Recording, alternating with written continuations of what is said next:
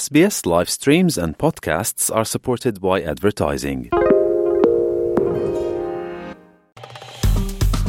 אתם עם SBS בעברית. לעוד סיפורים מעניינים, כנסו ל-sbs.com.au. שלום עמית, שלום למאזינות ולמאזינים. הכל אצלנו כמעט תמיד גועש ולוהט בפוליטיקה, במשפט, בביטחון, בכבישים ועוד ועוד. אבל לא רק שם, תרשה לי לפתוח הפעם את הדיווח במזג האוויר.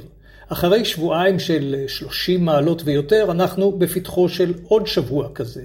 בתל אביב אומרים שינועו השבוע המעלות בין 30 ל-32, וגם בחיפה. ובירושלים היום, יום ראשון, אמורות אה, להיות 39 אה, מעלות. נקווה שנחזיק מעמד.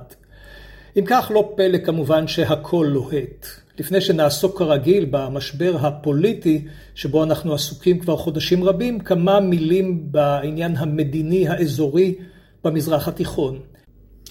האם ייתכן כי משהו מתחמם ברצינות ביחסים בין מדינת ישראל לערב הסעודית? האפשרות הזו עולה מדי פעם מאז נחתמו הסכמי אברהם בשנת 2020, אה, אה, ואז נפתחו קשרים אה, רשמיים בין ישראל לאיחוד האמירויות הערביות, לבחריין, ואחר כך גם עם סודאן ועם מרוקו. לאחר כינון ההסכמים הללו, היו רמזים על כינון יחסים עם הסעודים, אך דבר כמעט לא התרחש בזירה הזו, ככל שאנחנו יודעים.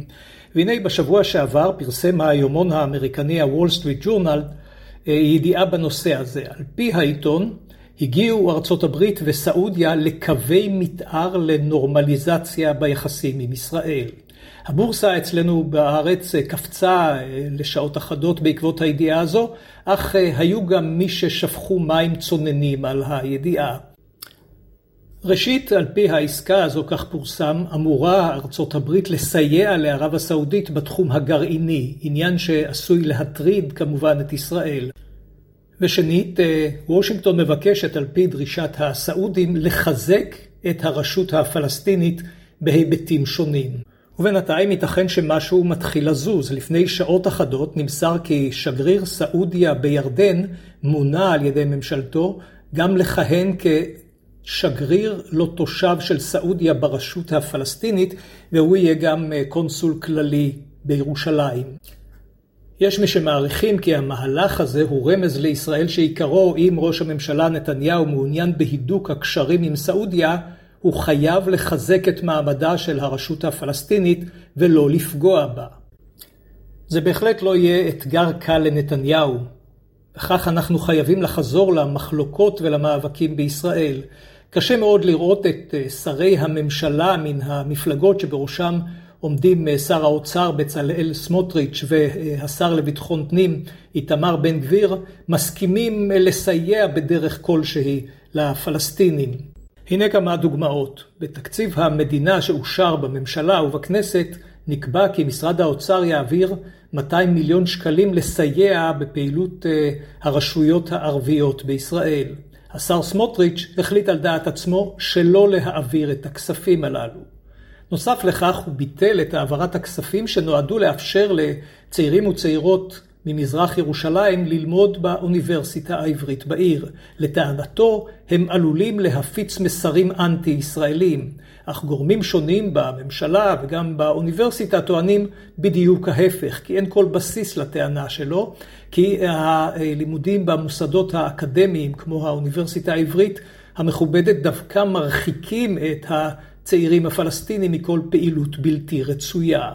מי שיכול כמובן לכפות את העברת הכספים הללו הוא ראש הממשלה נתניהו, אבל הוא עושה את זה על אש קטנה ובזהירות כדי לא לטלטל את הממשלה שלו. והמתיחות נמשכת גם בכל הקשור להתנהגות נערי הגבעות, מתנחלים צעירים היוצאים במקרים רבים לתקוף תושבים פלסטינים בשטחים בעקבות פיגועים. באחד האירועים לפני כשבוע נרצח פלסטיני שראה בשדות כאשר הוא וחבריו הותקפו על ידי נערי גבעות חמושים. כוחות צה"ל בשטחים אשר הוגדלו מאוד בחודשים האחרונים לאחר ריבוי הפיגועים לא הגיעו בזמן למקום. עוד עניין שמעסיק אותנו בשבוע האחרון נוגע בחופשה שנטלו לעצמם ראש הממשלה בנימין נתניהו ורעייתו שרה. השניים הם חובבי ביקורים ברמת הגולן, כך סיפר פעם נתניהו, ועל כן בחרו לבלות את החופשה הזו במלון חדש, מלון פנדה, שהוקם בנווה עתיב. האתר והמלון סמוכים לגבולות עם סוריה ועם אה, לבנון, ועל כן כמובן היה צורך בשמירה רצינית סביב המשפחה. אבל מתברר שהשב"כ והמשטרה נערכו גם כדי למנוע מהם הפרעות מצד אנשי המחאה. המחאה נגד ניסיונותיו של נתניהו לפגוע בבית המשפט העליון ולקדם חוקים שנויים במחלוקת. אך כאשר הגיעו המפגינים, התברר להם כי נמנע מהם להגיע למרחב של כמה קילומטרים מן המלון. יתר על כן, גם על אה, תושבי היישוב הוטלו מחסומים מכל הכיוונים. הביקורת העזה השפיעה כנראה גם על המשטרה, והיא בסופו של דבר אפשרה למחות נגד נתניהו לא הרחק מן המלון. אבל עוד לא נרגעו הרוחות בעניין המלון בגולן, אה, וכבר החלו ידיעות על כך שבני המשפחה מתכוונים לצאת לחופשה נוספת אה, בימים הקרובים ולשהות במלון לא רחוק מן הכנרת, ביישוב רמות. האם גם הפעם יוטל על המקום מעין סגר? לא ברור.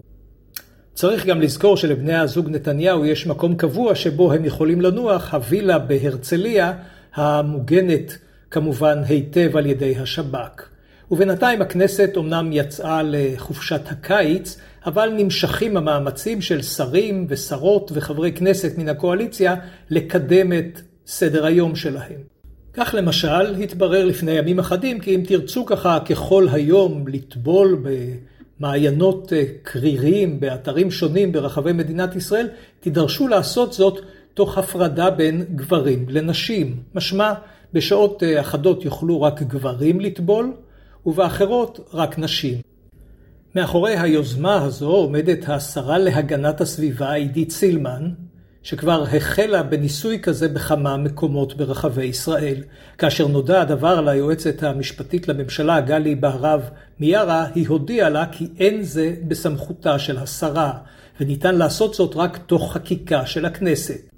בעבר כבר קבע בית המשפט כי איסור על אדם להיכנס למקום כלשהו בשל מינו פוגע בזכויותיו ונדרשת לכך חקיקה מיוחדת. עד כאן רפי מן המשדר מתל אביב לרדיו SBS בעברית. עקבו אחרינו והפיצו אותנו דרך דף הפייסבוק שלנו.